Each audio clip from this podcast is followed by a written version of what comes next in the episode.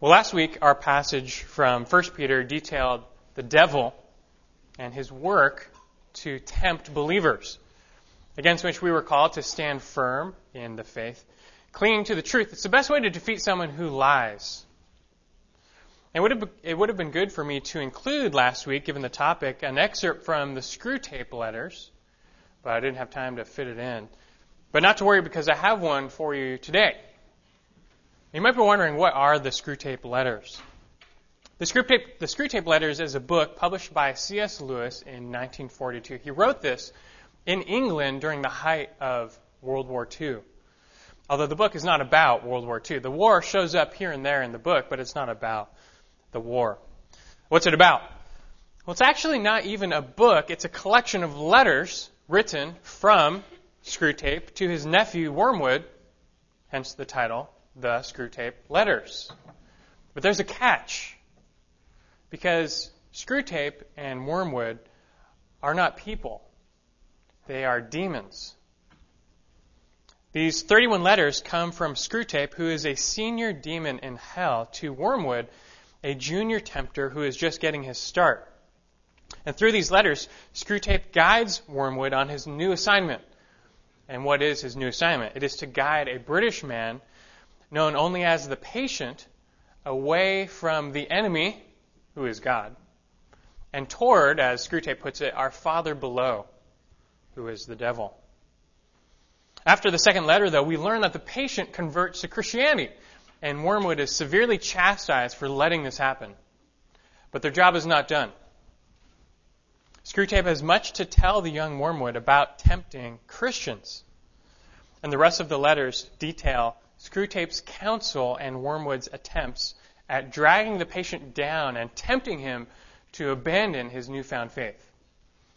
So now you're all set up. I want to read you a little excerpt from letter number six.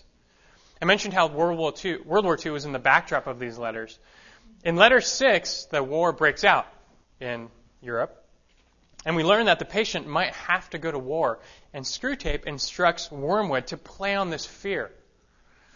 I'll read you to that beginning of letter number six. Quote Screwtape writing to Wormwood I'm delighted to hear that your patient's age and profession make it possible, but by no means certain, that he will be called up for military service.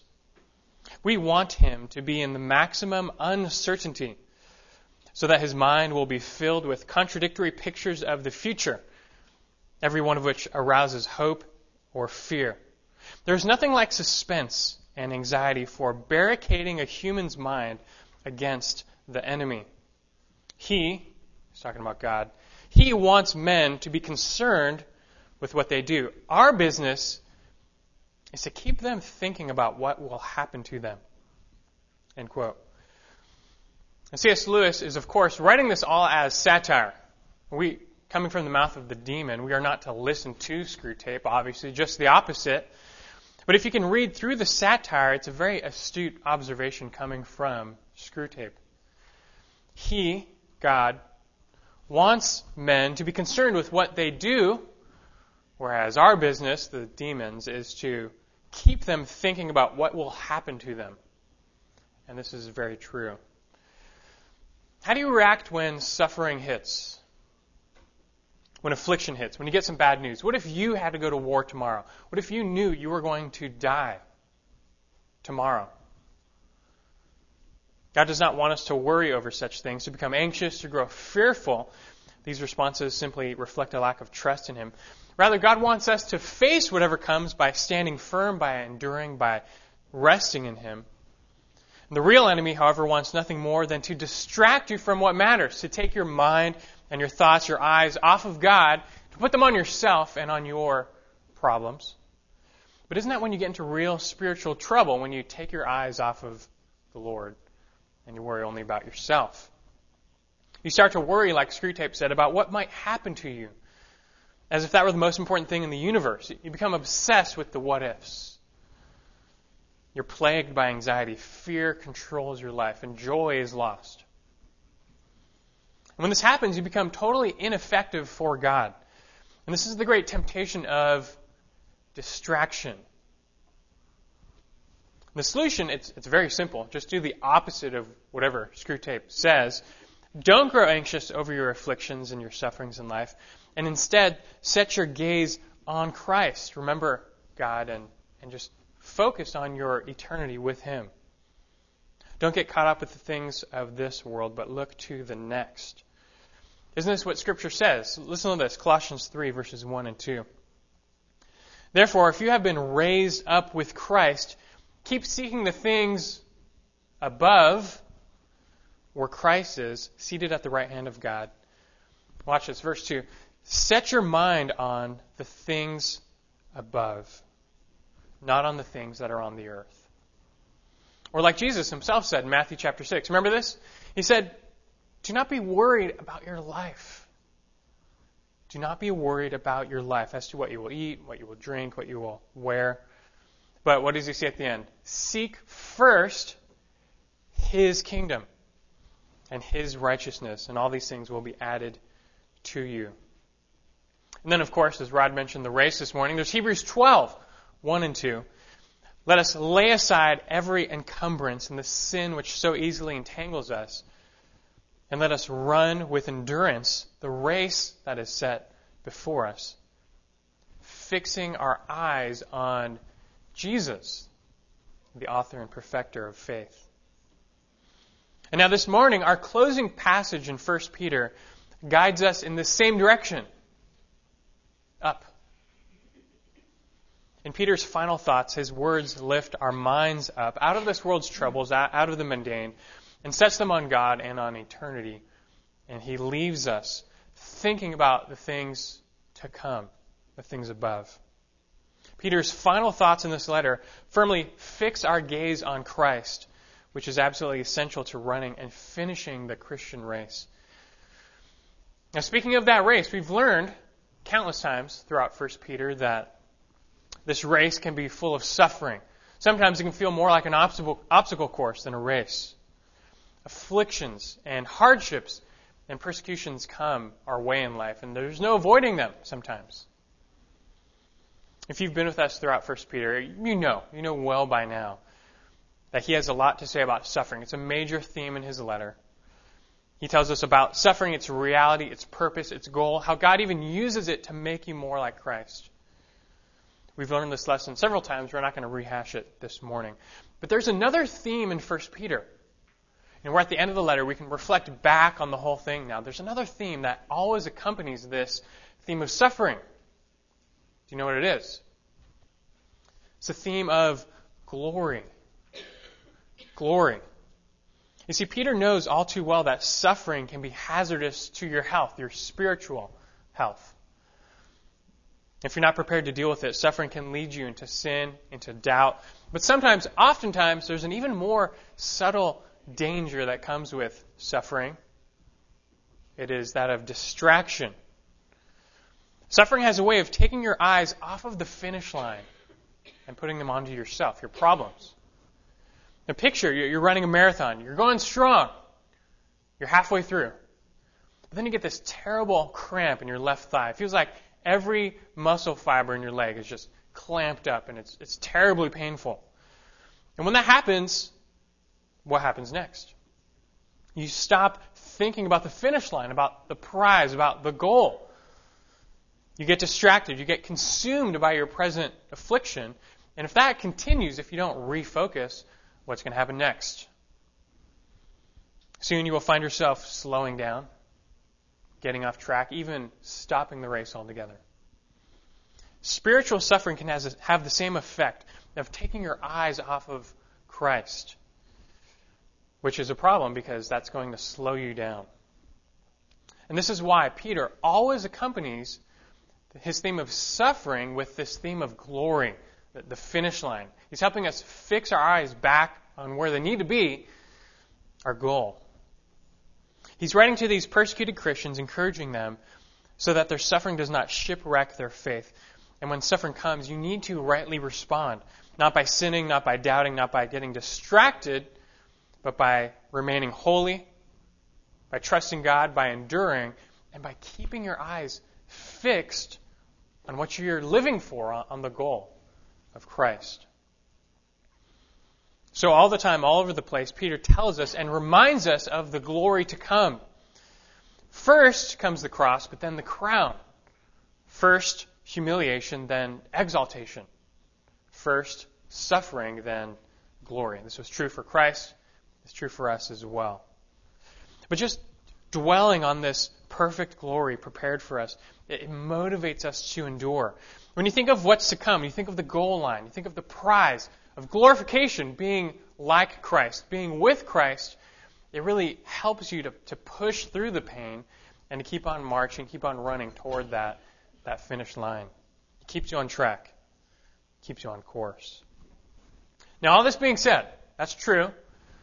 But lest you think too highly of yourself or too much of yourself, Peter actually weaves in a third theme in 1 Peter all the way through with these first two suffering, glory.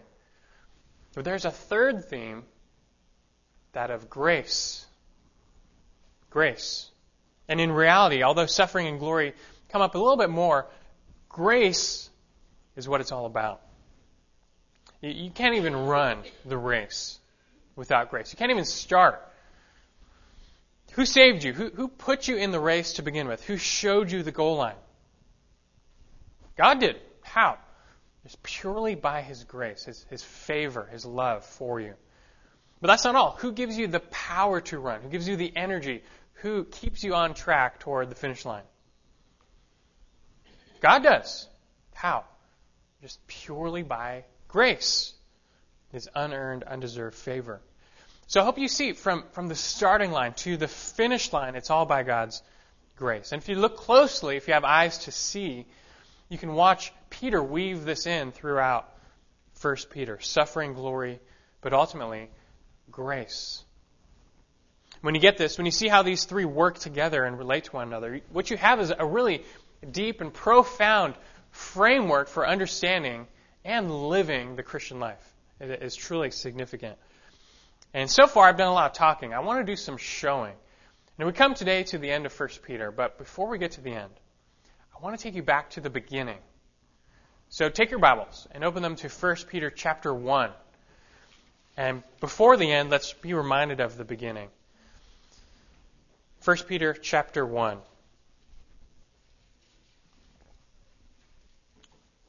I wonder if you noticed, if you saw it from the very beginning, how Peter tells us of this suffering, this glory, and this grace, and how they work together. Let's start off with how he begins the letter. 1 Peter chapter 1, look at verse 3. He says, Blessed be the God and Father of our Lord Jesus Christ, who according to his great mercy has caused us to be born again to a living hope through the resurrection of Jesus Christ from the dead, to obtain an inheritance which is imperishable and undefiled and will not fade away, reserved in heaven for you, who are protected by the power of God through faith for a salvation ready to be revealed in the last time. Right away, Peter starts off with what God has done for us. It's what He's done for us, just by His grace, by His mercy. God has saved us. He has caused us to be born again. He's given us this imperishable inheritance. It's, it's for you. It's reserved. It's got your name on it. Reserved in heaven for you. And we are just waiting for the outcome, the salvation of our souls. Look at verse 6. In this, this salvation, he says, You greatly rejoice, even though now, for a little while, if necessary, you have been distressed by various trials, so that the proof of your faith, being more precious than gold which is perishable, even though tested by fire, may be found to result in what? In praise and glory and honor at the revelation of Jesus Christ. And though you have not seen him, you love him. And though you do not see him now, but believe in him, you greatly rejoice with joy inexpressible and full of glory, obtaining as the outcome of your faith the salvation of your souls. So here you have this, this salvation. It's yours. It's certain. But for now in this life, verse 6, what happens? Various trials, suffering. Your life now is, is marked by suffering. Yet God has a purpose in this to refine you, and ultimately this, this will give way to what? To glory. Mentioned several times here.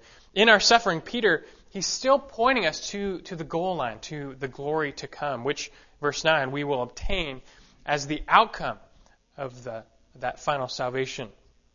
Where does grace fit in? We'll look at verse 10. The next verse. He says, As to this salvation, the prophets who prophesied of, of what? The grace that would come to you made careful searches and inquiries, seeking to know what person or time the Spirit of Christ within them was in, indicating as he predicted the sufferings of Christ and the glories to follow. And notice here, even in the life of Christ, suffering came first. Suffering first, glory to follow. It's the same with us. And that glory, though, that, that salvation, it's ours now and in the future. How? Just entirely by, by the grace that comes to you. Verse 11. So, so now here you are. You're in that phase of life marked by what? By suffering. None of us are in glory yet. So how are we to live now? How are we to run this race? How are we to ensure that we get to this, this glory that's promised? Well, look at the next verse, verse 13. Therefore, notice that word, therefore, in light of this, prepare your minds for action. Keep sober in spirit and fix your hope completely completely on the grace to be brought to you at the revelation of Jesus Christ. Where's Peter, Peter taking us here? He's taking us up.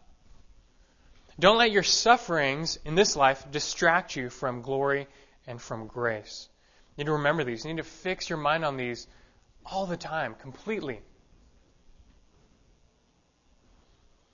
And if you do, if you do this, how's this going to motivate you to live in the here and the now, in the meantime? Well, what's the next verse say? Verse 14.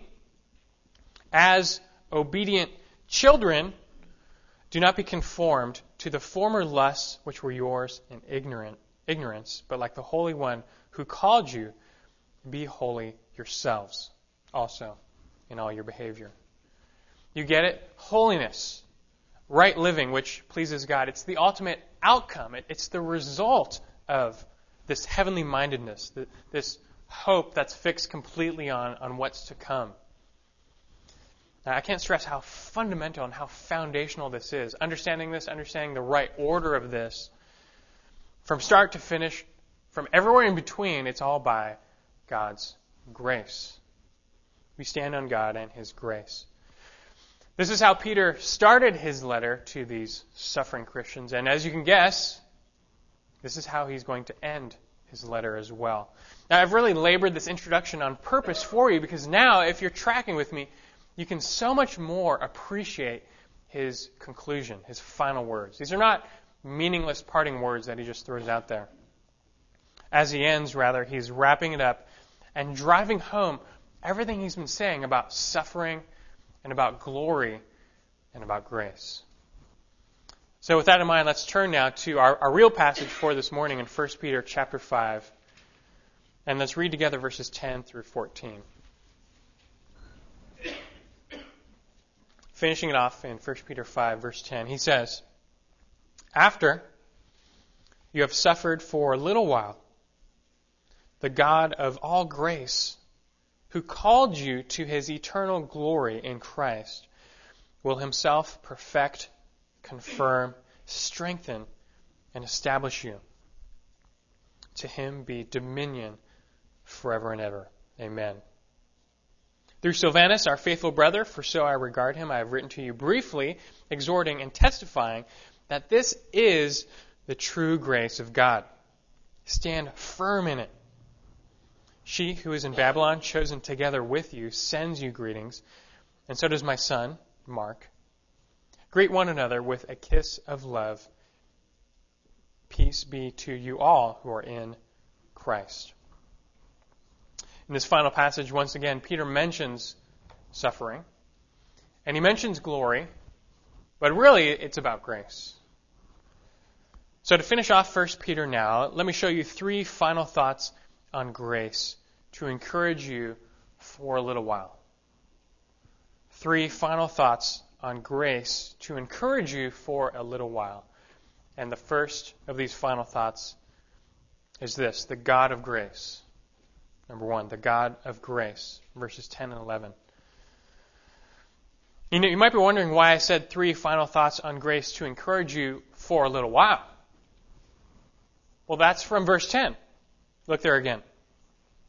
He says, After you have suffered for a little while, the God of all grace, who called you to his eternal glory in Christ, will himself perfect, strengthen, or perfect, confirm, strengthen, and establish you. To him be dominion forever and ever. Amen. Verse 10 marks a transition unto us and our suffering. And, and whatever the cause, you need to know it's just for a little while. It's just for a little while.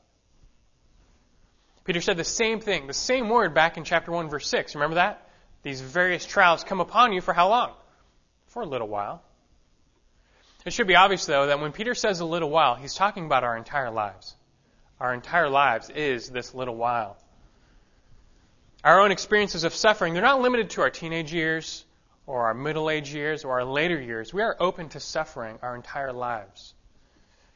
Yet Peter's not trying to disparage or belittle people who seriously suffer all life long. Don't, don't misunderstand him here. He's not trying to downplay the reality of, of suffering, saying it's not a big deal, it's just a little while. It's not what he's saying. Angela and I knew a young couple several years ago. They got married, young, and two weeks after they got married, the wife got sick. She was having some pain in her legs. She went to the hospital, and very quickly she lost the ability to walk. And today, still, she's in a wheelchair, hasn't walked since. And to make matters worse, the doctors had zero explanation. They had no idea why this happened. It was a medical mystery. They just had no idea. And just imagine that for the husband and the wife, both now facing a potentially lifelong trial, suffering. And picture that. You're married for two weeks, then your spouse becomes a paraplegic for life, and there's no known explanation. People all over the world genuinely suffer hardship like this and more in countless ways for countless years. Peter's not belittling them by saying that our suffering is just for a little while. He's not saying, you know, it's not a big deal. It's just a little while. Get over it. That's not what he's saying. It's just the opposite. He's encouraging them and comforting them in their very real suffering by giving them an eternal perspective. And truly, this whole life is just a little while. This life, it's a flash in the pan. When compared to what? What does he compare this little while to in verse 10? To eternal glory. You see the contrast? Little while, eternal glory. It's all about perspective, is what he's saying. Did you ever get in trouble in school and sent to detention? I'm sure. I'm sure we got some people in here talking in class, causing trouble. I'm sure some of you in here are detention kings and queens right now, right? Well, pretend you get sent to detention for one hour after school. Is that a long time? Well, if you're sitting next to a person who's only in there for five minutes, one hour seems like forever. But if you're in there and you're sitting next to a person who has detention for a hundred hours, one hour is no problem. It's a piece of cake. It's a short while. You see the difference? You see the perspective? It's not a hard concept to grasp. When compared to eternity, your life is a very short while. And when you change your perspective and see things in your life in light of eternity, that changes everything, changes how you view your life and what happens to you. Even if you're having a genuinely hard time in life, thinking eternally gives you hope. Nothing is as hopeless for someone who is suffering than to know that this is it. Never gets better. This is as good as it gets forever. That's it. They're hopeless. Unbelievers are without hope like this. They have no hope, no hope of glory, because they don't have Christ, who is our hope. But not so for those in Christ. What does the Bible say? Romans 8, verse 18. Paul says, For I consider that the sufferings of this present time are not worthy to be compared to the glory that is to be revealed to us. Suffering, glory. 2 Corinthians chapter 4 verses 17 and 18. He says, "For momentary light affliction, this is coming from Paul by the way, who suffered way more than you and I. For momentary light affliction is producing for us an eternal weight of glory, far beyond all comparison. While we look not at the things which are seen, but at the things which are not seen. Sounds a lot like 1 Peter chapter 5 verse 10. After you have suffered for a little while, the God of all grace who called you to his eternal glory in Christ will himself perfect, confirm, strengthen, and establish you. You see, in actuality, these, these are very comforting and encouraging words for those going through difficulty in life. And understand the real encouragement here. It's not rooted in you, in your strength, in, in your perseverance, in your striving. It's rooted in God and His grace. And that's the real encouragement. He is, after all, the God of all grace.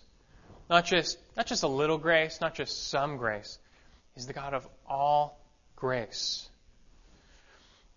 Just in case you're not familiar with this concept, God's grace refers to His totally free, unearned, undeserved favor toward you.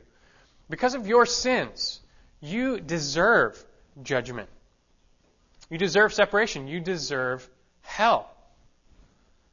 But by grace, which you access through faith, He gives you redemption, forgiveness, even heaven. And there's enough grace to go around. Like Paul said in Ephesians chapter 1, verses 7 and 8.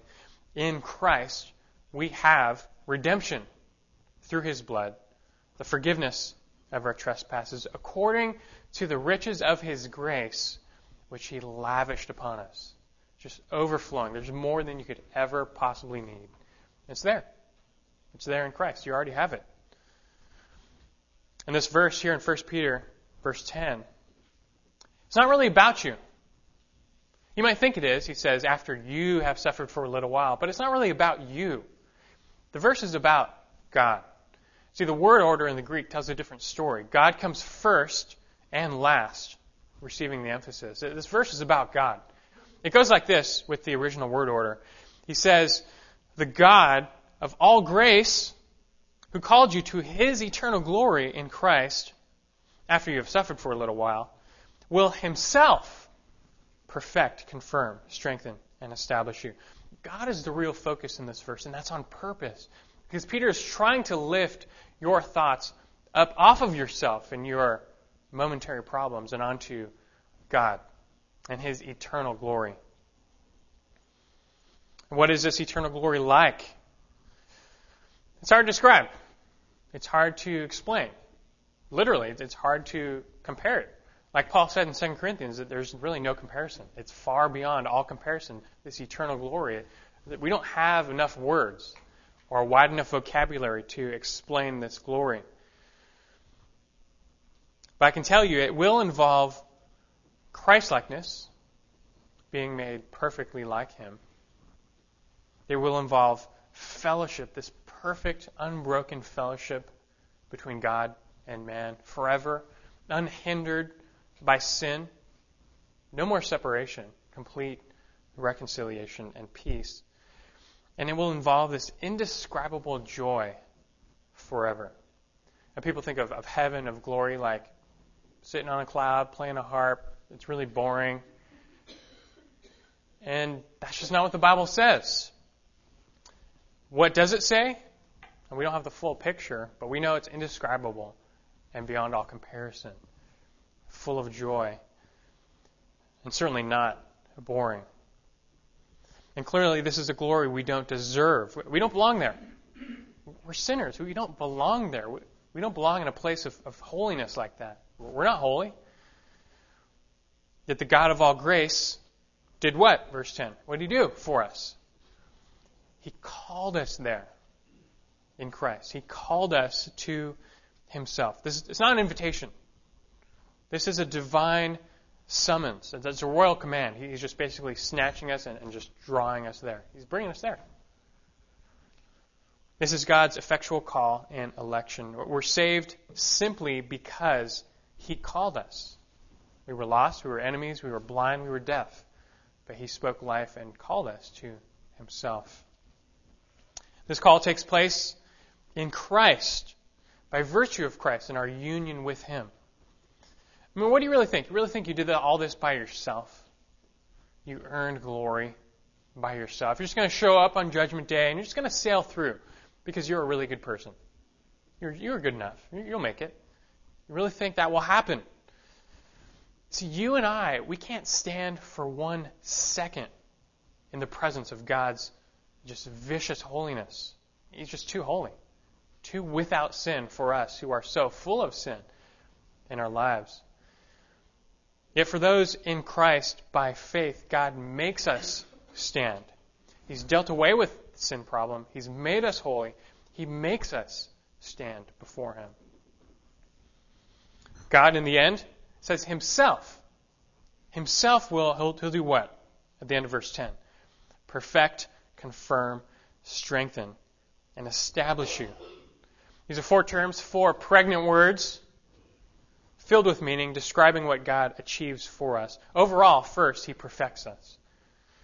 This refers to making whole, to setting right. Like a fisherman spends a lot of time mending his nets, trying to get them back to original state. God will mend us. He will perfect us far beyond. He will make us into what we ought to be perfectly in the image of Christ. God also confirms, strengthens, and establishes us and these all have to do with our ability to stand before God. On our own, you, know, you don't have a chance. You don't have a chance to stand before God. But God causes you to stand. He confirms, strengthens, and establishes you. One commentator, Hiebert, says it best, quote, God will supply believers with the needed support so they will not topple and fall. Impart the needed strength so that they will not collapse and set them upon an immovable foundation so that they will not be swept away. End quote. It's just this picture of this completely, totally firm foundation. The foundation is Christ, and God sets us there. And what can you say to all this? How can you respond? Really, nothing other than by worshiping and by praising. And that's what Peter does in verse 11. He says, To him be dominion forever and ever. Amen. Have you ever seen those really weird Christians who they're all joyful and, and praising God even though they're, they're going through a hard time in life? They get some really bad news, they're going through sickness, they're just really suffering, but they're going around worshiping and, and praising God. I mean, it's really weird. Strange people. But such a response of worship, that, which is the right response, it only comes when you, you rightly understand suffering, you rightly understand glory, and you rightly understand grace. And then you can worship. It all stems from the God of all grace. Are you a worshiper like this? Is your mind set on Him, or are you distracted? Where are your thoughts this morning, this week, this month? Where's your heart? What are you going through? Going through a hard time? Have life's difficulties consumed you? Have they overtaken you? Have they slowed you down? Has your focus been taken off of God, off of His grace and the glory to come? And do you see how that's the problem in your life? That's the real problem you have. Of course, can't control what, what anyone does with these truths, what you do with these, but, but at least now you know. You can't start, you can't continue, you can't finish the race apart from God's grace. So, do you know this? Do you take comfort in this? Do you find strength in this? And then do you worship God for this? It really, it really doesn't get much higher than this first final thought on grace, the God of grace. Well, we do want to finish, so we're going to move on to the second final thought. And these final words We start with the God of grace. Secondly, now, notice the messenger of grace. Verses 12 through 14. The messenger of grace. Look at verse 12. He continues on. He says, Through Silvanus, our faithful brother, for so I regard him, I have written to you briefly, exhorting and testifying that this is the true grace of God. Stand firm in it. She who is in Babylon, chosen together with you, sends you greetings. And so does my son Mark. Greet one another with a kiss of love. We're coming to a close now. Peter gives some parting words and greetings. And the love for the brethren really stands out here. Peter stands out here as a messenger of grace, but he's not alone. He's with someone. He says, verse 12, through Silvanus, our faithful brother, I have written to you briefly. You might be wondering, who's this guy? Who is Silvanus? Well, Silvanus is Silas. You familiar with Silas? He shows up in Acts. He shows up in Paul's epistles. Several times. Silas, whose Latin name was Silvanus, traveled with Paul, and he linked up with him on the second missionary journey. He travels with Paul. He suffers with Paul. He is his companion, his fellow minister. Paul mentions him several times in his letters. Later in life, Silas goes to Rome and links up with Peter. And here he is with Peter. Peter actually says he's writing 1 Peter through Silvanus. What does that mean? That he's writing this letter through Silvanus. Well, here it most likely means two things that Silvanus was both the deliverer and the scribe of 1 Peter. That he delivered the letter seems apparent from Peter regarding him as faithful. Whenever this term faithful is used in the New Testament of an individual, it always means they are being relied on for a mission, for a purpose, like delivering a letter. It seems very likely here that Silvanus was the one to deliver this letter to all the churches scattered in Asia Minor. At the same time, many believe Silvanus was the scribe or the secretary, or the word is called amanuensis, of the letter writing down the words as Peter spoke. It's like the one who transcribed it or dictated it. Paul, or Peter dictated, Silvanus wrote it down. It's actually very common. Paul wrote the book of Romans through a scribe named Tertius, mentioned in the last chapter there. In fact, many of his letters he wrote through a scribe. He jumped in at the very end, said, Here's my own handwriting, like a little signature. It's a pretty common practice back then. And we can't really be decisive here, but it does seem possible, even likely, that Peter used Silvanus both to write down these words and even to deliver the letter that we call 1 Peter. Either way, God is behind this and all Scripture, ultimately communicating to us using men like Peter as messengers, messengers of His grace. God's message through Peter for the church was one of, of grace. Look at verse 12. He says, I have written to you briefly, exhorting and testifying that this is the true grace of God. Stand firm in it. It's referring to the core content of the entire letter, which is salvation. He exhorts and testifies and encourages and instructs all about salvation, salvation, which is all about grace. Grace, it really is his theme of themes. Past salvation, where God called us to himself, was entirely of God's grace. Present salvation, where God leads us to himself, is entirely of God's grace. And future salvation, where God will bring us to himself, is entirely of God's grace. It, it's all there is. And what's the response then? For us, there's still a responsibility that God enables us to do. It is to stand firm. He says, stand firm in it, in the grace. He's saying this is a trustworthy message. You can, you can rely on this. You can believe in this. And then you can stand firm in this. Don't, don't stand firm in your own effort and your own strength. That's not solid ground. Stand firm in this grace, this message of grace.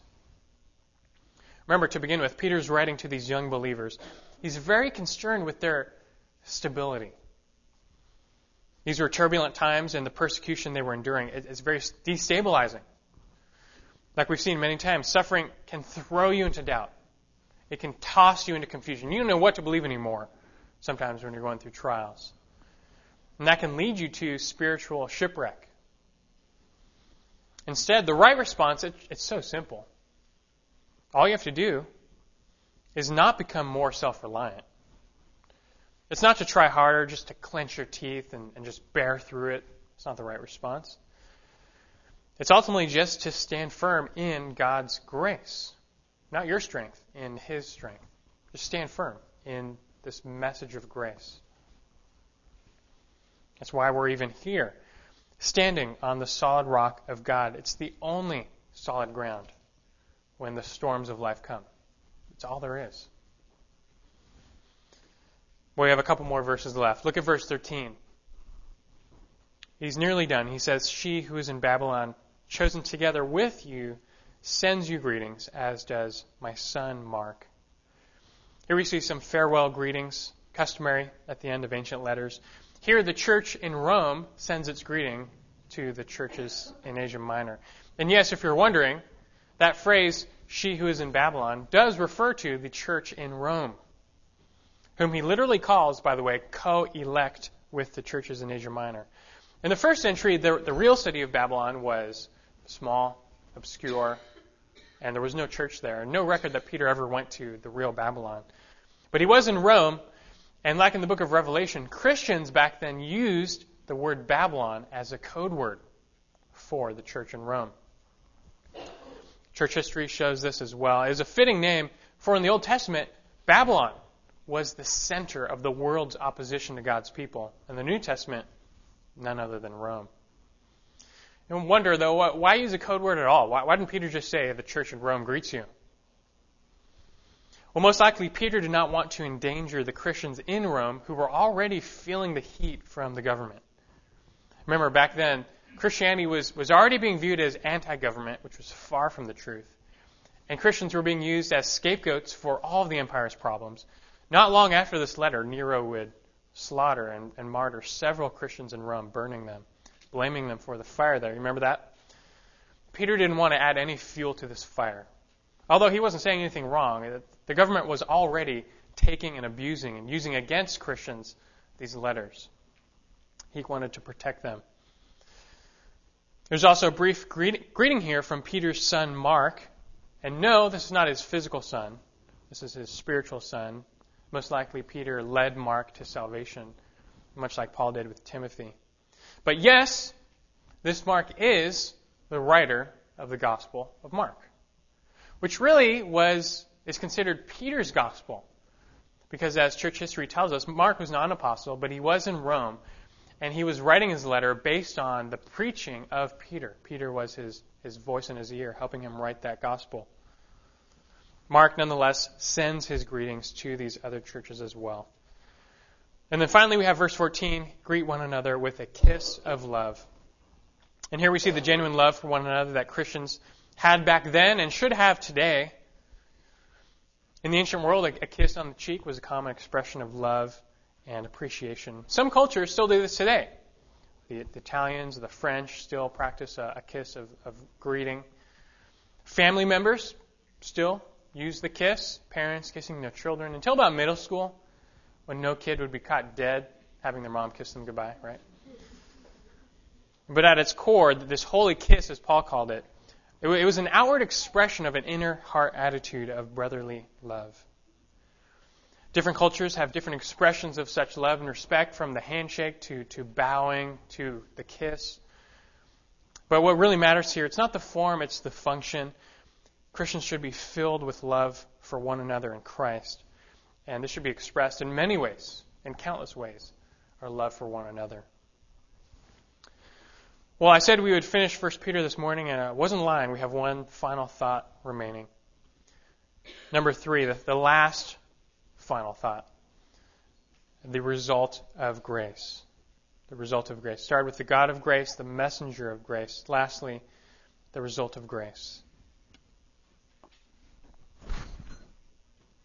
Look at that very last phrase in verse 14. Peace, he says, peace be to you all who are in Christ. Here the final the final final words in 1 Peter are all about peace, which is the result of grace. Peter opened his letter, chapter 1 verse 2, on a note of grace and peace, and he ends his letter on a note of grace and peace. These are like two pillars upon which the whole household of the faith stands. But grace is primary. Grace is primary. There would be no peace. Peace with God, peace with one another, if it weren't for God's grace. Peace is the result, and it's a great result of God's grace. Let me read you a verse. I think the best verse on the subject. Romans chapter 5, verses 1 and 3. Just, just listen along. He says, Therefore, having been justified by faith, we have what? We have peace with God through our Lord Jesus Christ, through whom we have also obtained our introduction by faith into this grace in which we stand and we exalt in hope of the glory of God. Grace, glory. The only thing is left for Paul is talk about his suffering, which he does in the next verse, verse 3. He says, And not only this, we also exult in our tribulations. What do you know? A coincidence. Paul saying the same thing as Peter suffering, glory, grace, with the result being peace. It's the same thing. Peace with God, that there's really nothing more valuable. There's no more valuable commodity in the world than peace with God. Some of you here this morning may still be at enmity with God, still enemies of God. But this is no fault of God's. Your sin makes you God's enemy, for, he is perfectly holy. And God deals away with his enemies forever. His enemies don't stand at all before him. And if you persist in your sin and rebellion against him, you will never find peace, not in this life and not in the life to come. You will only know tribulation and suffering in this life and in the life to come. What can you do about this? Nothing. Nothing you can do, but God can and has done something about this. From God's end, He sent Christ, His Son, to make peace between God and man by dying for sin, by dealing with the sin problem, removing the enmity, that the source of, of division and conflict between God and man. Christ came and he, he bridges the two together, reconciling the two through the cross. And this bridge is open. Anyone can cross over. The bridge is open. It's right there. But you have to access it through faith in Christ. So have you stopped following your sins and started following Christ? There's no peace outside of Christ. That's what Peter says. Peace be to you all who are in Christ. That's it. This peace is only for those in Christ. By the way, that's all Jesus had to leave behind. You know that he wasn't rich, didn't have any money, didn't have an inheritance, an estate to leave behind to his disciples. All he had to give them when he died was his peace. But like we said before, there's nothing more valuable. John 14:27, right before he was crucified, he said to his disciples, "Peace I leave to you. My peace I give to you, not, not as the world gives, do I give to you. Do not let your heart be troubled, nor let it be fearful. And this is a fitting last word. Christ literally gets the last word in 1 Peter, and that's, that's so appropriate. We've been talking a lot about grace, which, which is amazing, but there would be no grace if it were not for Christ and his work on the cross. That's why he is our Savior. He's our hope. He is our, our glory. He is our peace. And He is our grace. And we say, To Him be the glory forever. Pray with me. Lord God in heaven and our, our Savior Jesus Christ, you are indeed our, our everything.